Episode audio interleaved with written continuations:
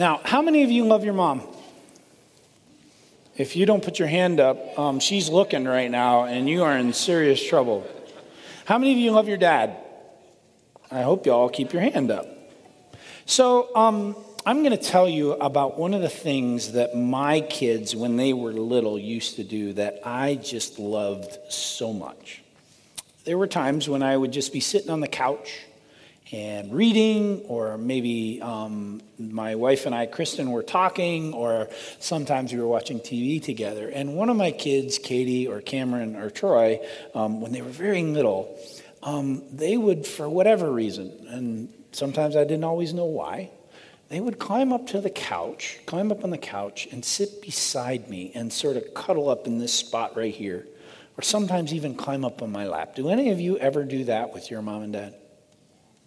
See, here's the thing that I can tell you that if you do that sometime to your mom and dad today, and they maybe ask you, What are you doing? And you simply say these words. Everyone, look at me. You say these words I just like to be close to you. You know what I almost guarantee you is your mom or your dad will love it. You know why? Because they love you. And they love when you are close to them. And sometimes, here's what I can tell you if your mom or dad is having a very bad day, and sometimes your moms and dads have bad days, right? When they have a bad day, sometimes you just wanting to be close to them makes that day better. Now, here's what I'm going to tell you you better do it now. Because if my 15 year old Troy did that to me now, I'd wonder something, because he usually doesn't do that very much. And if my older kids, if they did it, boy, that would be something, because they're a long way in Michigan, and I don't even get the chance to do that. So you guys can all take advantage of that right now. You can say to your mom or your dad, I just want to be close to you because I love you so much. And here's what I can tell you God will speak through that action to say to your mom and your dad and to you that he loves you. Because when you love another person enough to be close to them, God is present in that. So I hope later today to get a text from some of your moms and dads that says, hey, they cuddled up and boy, it was great. All right? I'm going to try to do that today. Some of you? Some of you know? All right. Now's your time to go be um, involved in children's worship. We're going to bless our kids as they leave. Raise your hands in blessing to them. Our blessing is simply this May you always know God's love. And f- kids, we're going to bless our family and friends as well with the same blessing. One, two, three. May you always know God's love too. Awesome. Go be blessed. We love you. Have a wonderful time in children's ministry. Now, how many of you, moms and dads, if uh, one of these little kids were to do that today, that would be pretty cool? Anyone? You'd be excited by that? There's a mom back there. Couple moms, couple dads. That'd be pretty awesome, wouldn't it? Because when someone that we care about, someone that we love, is close to us, in essence, bringing the love that they have for us into our presence, into our space, it has power. It is power because if we understand and believe the truth of Scripture that God is love, then someone who loves us, bringing love into our presence, means even more deeply that we're experiencing God's presence through the presence of another. And sometimes that gets highlighted in some very specific and powerful ways. There are times when in life we need that ministry of presence in powerful and in meaningful ways. There's times that difficult things happen that are hard to understand. For example, an unforeseen death, or perhaps a diagnosis that comes that knocks us onto our backs. Maybe something is going on in life that just consumes us and overwhelms us. And sometimes in those difficult experiences, some of the best stuff that we can do is not necessarily come with all the right words because some of you are scared, right? You're going to say the wrong word when all of a sudden someone is in that moment. If somebody is diagnosed with cancer, you're going to say the wrong thing and it's going to hurt more than it's to help. Or when somebody's had a loved one who died, or somebody's going through something difficult, we're fearful that we're not going to say the right thing and we're going to cause more pain. And that's a fair concern. But one thing that can be a blessing is simply to be present, to be there. One of the things I think um, uh, a church leader that I once read, one of his things that he always said is fried chicken on the front porch.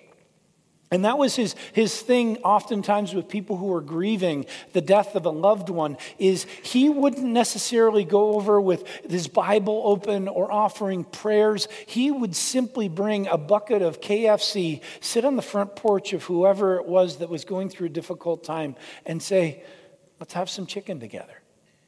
And what he found is so often just being there and caring for somebody enough to give them food, although not healthy food, but good food. And sharing that space of just warmth and presence meant so much, even more than saying the right things or giving the right verse of Scripture. The ministry of presence is a powerful thing that we can all learn more about.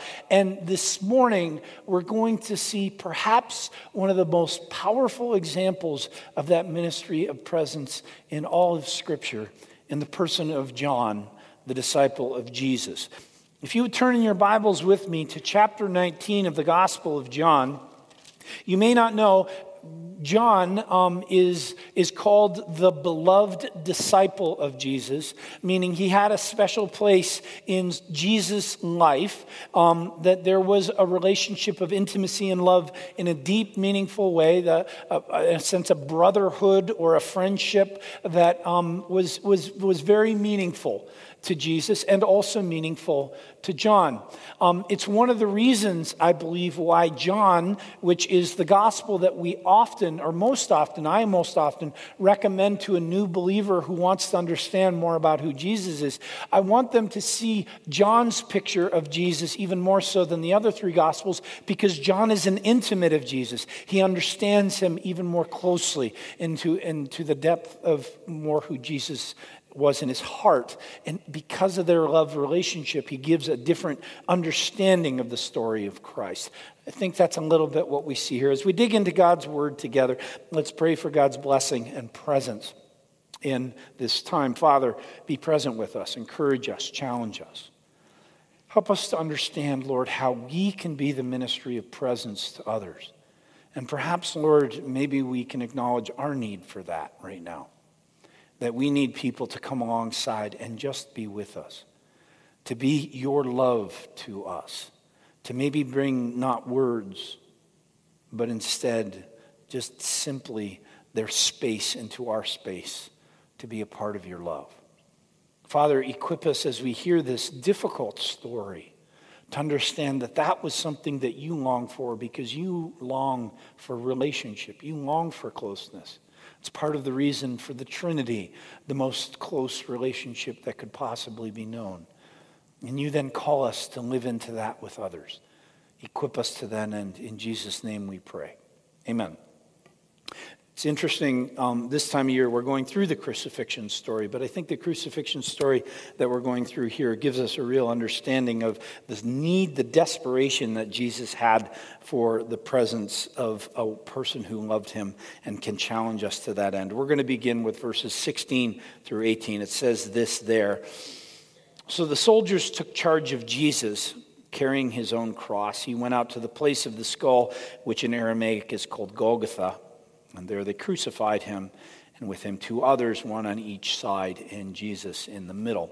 Now, um, as we begin this story, um, it's certainly this whole event and this whole activity, like this, this sort of slice of, of, of 18 hours of Christ's life from the previous night where he was arrested in the garden and eventually is crucified and, and, and dies, uh, dies in the afternoon. Um, got to imagine that's got to be some of the most difficult time ever in all of humanity, right? I mean, Jesus is in intimate relationship with his Father. And so he's going to be experiencing a severing or a distinction, uh, a difference in that relationship, eventually to the point where he says, um, you know, he, he says, Why have you forsaken me, Father? So he's going through this spiritual pain. But while this whole spiritual journey is happening with his father and this change of relationship that he'd known for all time, God is eternal. He and the Jesus, the, the Son and the Father, had been in this relationship eternally. Now it's getting severed. Add to that the fact that he's being abandoned by those people that he's closest to in um, his human relationships. He had 12 disciples. One has already betrayed him and all the rest have abandoned him, including one, Peter, who denied him three times. So, I mean, it goes from bad to worse. Add to that the fact that this passage begins with him being put into the hands of who? Who is he put in the hands of? In this passage, he's put in the hands of the soldiers. Okay, he's no longer under Pilate's care.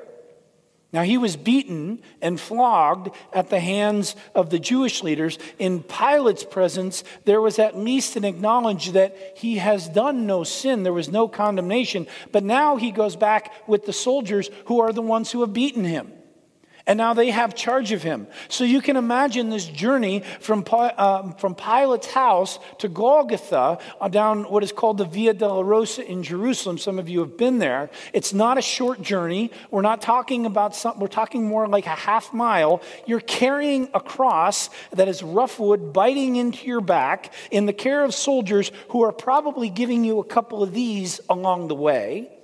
They've already beaten you. Your back is raw because you've been flogged. On your head, you have a crown of thorns. Sounds like a really bad day. This is a tough, tough time.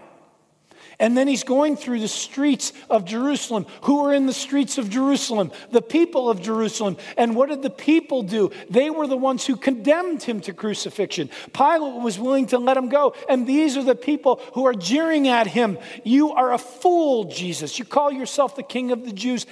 We're not having none of it. So you can imagine, even as he goes down this very tight road, it's, it's literally less than 10 feet across, the Via Dolorosa. It goes through a marketplace. There's no room to move around. You can imagine that there's people along the way doing this. You fool. Yeah, you said, you said you had all the power. Where's your power now? And these are the people that you've come to save. How lonely would Jesus feel? Father's isolated himself. His disciples have abandoned him. The people who he's come to save are rejecting him. And he's being beaten. It's a rough time. Passage continues 19 through 22. Pilate had a notice prepared and fastened to the cross. It read, Jesus of Nazareth, the King of the Jews. Many of the Jews read this sign, for the place where Jesus was crucified was near the city. The sign was written in Aramaic, Latin, and Greek. Chief priests of the Jews protested to Pilate, Do not write the king of the Jews, but that this man claimed to be the king of the Jews. Pilate answered, What I have written, I have written. So now all of a sudden, again, it continues to just get worse. Jesus, through no fault of his own, and remember, he's here not because of anything he had done except just rattling people's cages. He had committed no sin, he had violated no law, and now he's getting jeered at because a sign above his head, which he didn't put up there, is put above his head.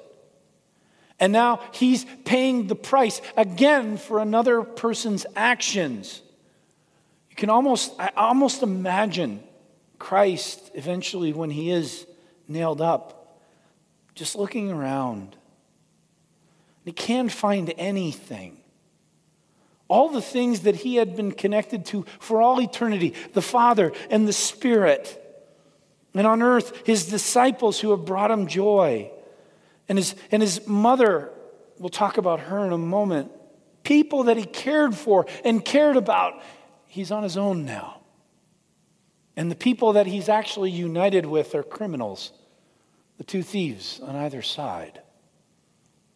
This is a tough, tough experience. In fact, I again reiterate, I think this is perhaps the hardest 36 hour time in all of humanity at any time for a person to go through. And yet, it's not that unfamiliar to some. I, I was thinking this week, um, Saugus High School. You all know Saugus High School. That was the place of the shooting this week. What was it, Tuesday, maybe Wednesday? Um, a young boy brought a gun to school, shot some people, and shot himself. Two died, and then he himself died of his own wounds. It's a tragic story, and unfortunately, it's getting so ridiculously familiar in our country. And, and I hate it. But I was thinking, especially as you heard the story later on and as it developed about who this kid was, it's difficult for all the people whose kids were wounded and those kids who died, of course. That's hard, and it's hard for the whole community. I get it. But imagine this boy's family. Imagine this kid. And if you hear the story of this kid, yeah, there was divorce and there was a cancer diagnosis in his family. There was tragedy, and perhaps that spoke to a mental situation that moved him to grab a gun and bring a gun to school. But you also hear classmates who say, on the cross country team, we're all good kids. And this kid was on the cross country team. You have to imagine that the parents and the family of this kid are listening to all the reports about the horrible thing that this kid has done, and they're sitting there going, Where did this come from? And it gets insult to injury because then people begin to accuse, right? Oh, it must be the family's fault. It must be the parents' fault. It must be someone's fault that this kid got to this point. And, and certainly all of that can be discussed, and I'm sure that there's people involved in thinking through how do we prevent this sort of stuff through how we build up families and community of support. That's important, necessary, and valid work, but sometimes Sometimes things like this happen because a kid had a really, really disgusting, horrible, bad two hours. And you can't blame a mom or a dad. And you can't blame a family. You can blame the fact that there's evil in this world and sin in this world. And that family is probably just sitting there going, Can it get any worse than this? And we have people not to that degree, but people like that in our lives.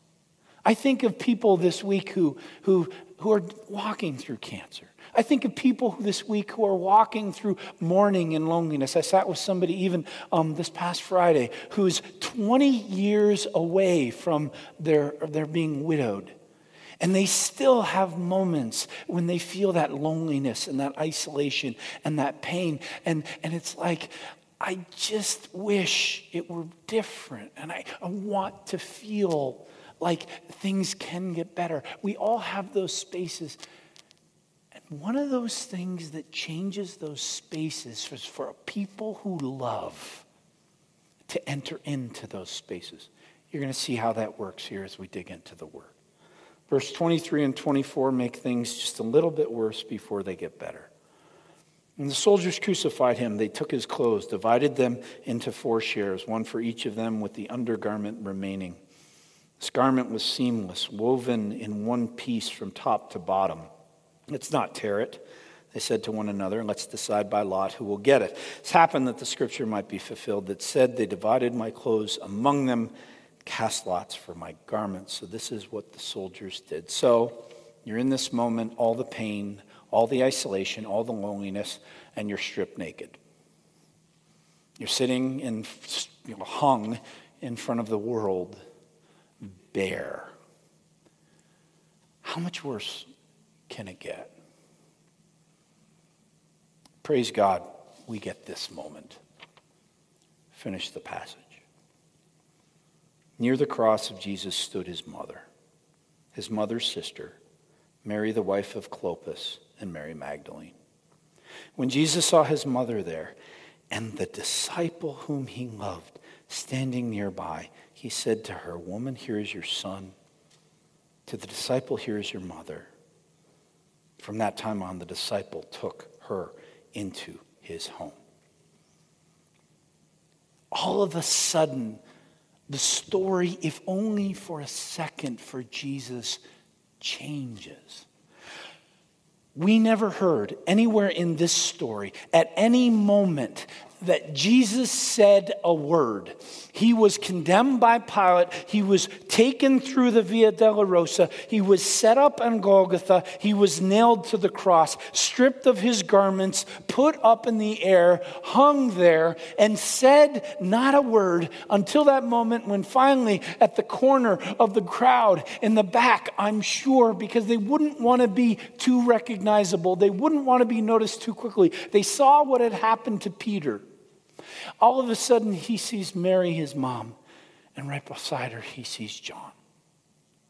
And in that moment of abject abandonment and loneliness, suddenly there is comfort. Just one little comfort that, if nothing else, I can have somebody take care of mom. Somebody can watch over mom. And, and a son to do that for his mother is the longing, I think, of every son. I, am glad that my mom is cared for. I know her community. I know the things that she's watched over. Something happens to me, she's going to be okay. Jesus in that moment is wanting it for John. And John, because John was willing to do what nobody else was willing to do, he shows Jesus the love of presence. Now, hear me here. It's not easy for him to do that.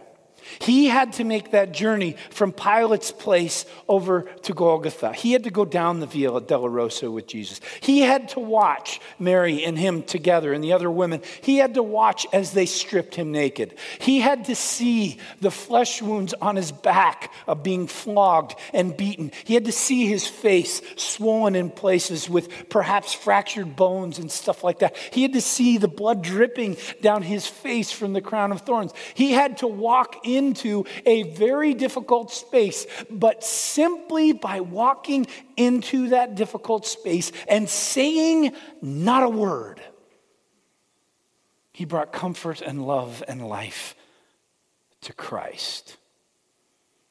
Now, friends, hear me here. There are people in this room who long for that in their lives. I hate to say it, I'm, I'm just going to point you out. There's a lot of widows that are generally in that back corner. We love you. And we know that your journey, and you're not the only ones, there's others in the room. We know that the journey of loneliness is difficult sometimes. And we want, we want to be God's presence to you, that ministry of presence, just to simply say, God's love is present with you as we come into your presence. Friends, we can be people who live into that better. I'm excited that we can have the deacon dinner and be that. I think of other folks who have gone through difficulty and challenge and trial. I think of the hard points of chemotherapy. I even think of Marvelly. By the way, she's doing really well. She had good surgery yesterday, but she's over in the hospital. And, and one of the best things about the family that she's a part of is I don't think she's ever alone. Is she ever alone? Probably not. Because they just keep coming in waves the next Duritzma, the next Wagner, the next friend. They come being God's presence there. And you know what? It's great that Marvelly has it, but we all need it. And we can be that. And here's the beautiful thing about it. When we do that, we're doing exactly what Christ did for us. How do we know that? Really it's so connected and so beautiful. Turn back in your Bibles to the beginning of the Gospel of John. And what does it say there? It says this In the beginning was the Word, the Word was with God, the Word was, was God. He was with God in the beginning. Through him all things were made. Without him nothing was made that has been made. In him was life.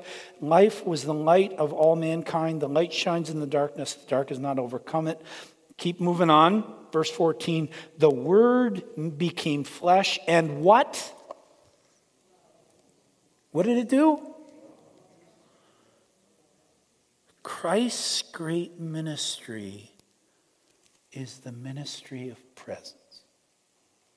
Christ came to dwell with us in our yuck. Christ came to be the one who says, I am God's love to you. So when we are living into that in the lives of those around us, when we come, maybe not with words, maybe not with the best gifts, maybe not even with Kentucky Fried Chicken, maybe you should just bring a green salad, probably better for them.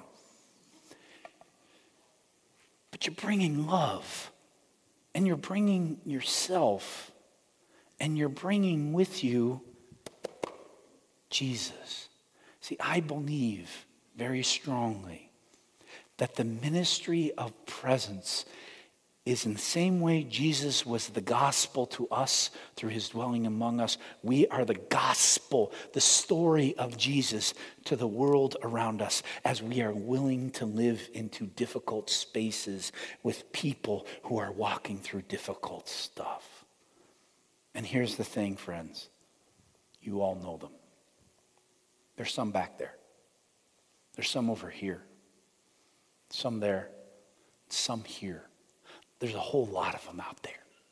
People that you know, neighbors that you know of, family members that you haven't talked to in a long time, grandmas who maybe you haven't visited.